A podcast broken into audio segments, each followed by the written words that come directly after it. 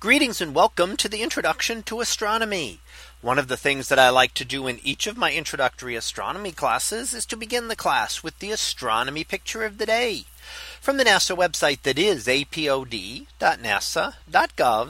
apod. And today's picture for August 20th of 2022. Well, it is titled Stardust and Comet Tails. So what do we see here?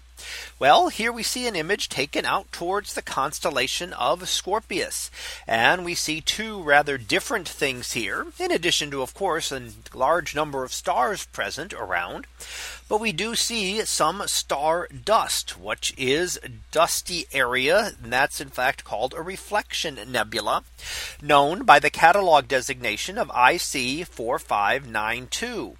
And that is a reflection nebula, which is reflecting dust light off of the dust. So dust around a hot star will reflect that light. And the dust is very good at scattering the blue light and not so good at scattering red light. So red light passes straight through the uh, through the dust cloud, whereas the blue light is scattered and appears to come from all directions, giving the cloud a bluish tint to it. So we will see that here and it's rather similar to what happens in our own atmosphere with scattering by molecules within our atmosphere that the blue light comes from all directions and yet when we look at sunlight coming straight through at sunrise or sunset the sun will look very red.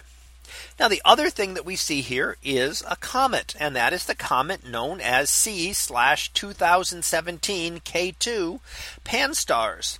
And it is a nicely visible comet for people observing with telescopes that you can see. And right now it is in the constellation of Scorpius, same as this nebula that we're looking at here. And you can see two distinct tails associated with the comet. There's a very long tail pointing up towards slightly towards the upper left hand side. And that is what is known as the dust tail. The dust tail is slightly more massive particles, little clump, tiny clumps of material and molecules that are present. And these are a little bit heavier and lag behind the comet in its orbit.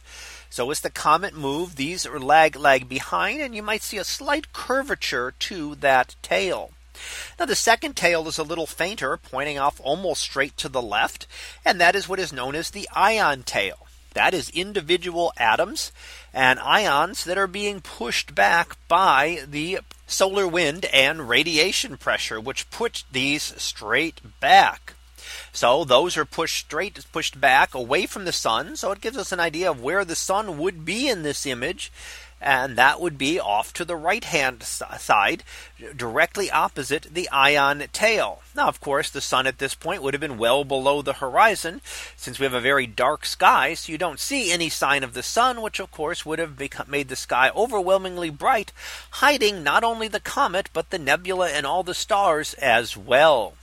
So we see things today at two very uh, vast differently uh, different distances.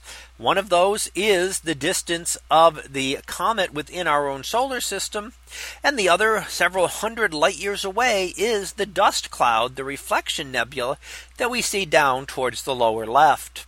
So that was our picture of the day for August 20th of 2022. It was titled Stardust and Comet Tails. We'll be back again tomorrow for the next picture previewed to be cosmic crustacean. So we'll see what that is about tomorrow. And until then, have a great day, everyone, and I will see you in class.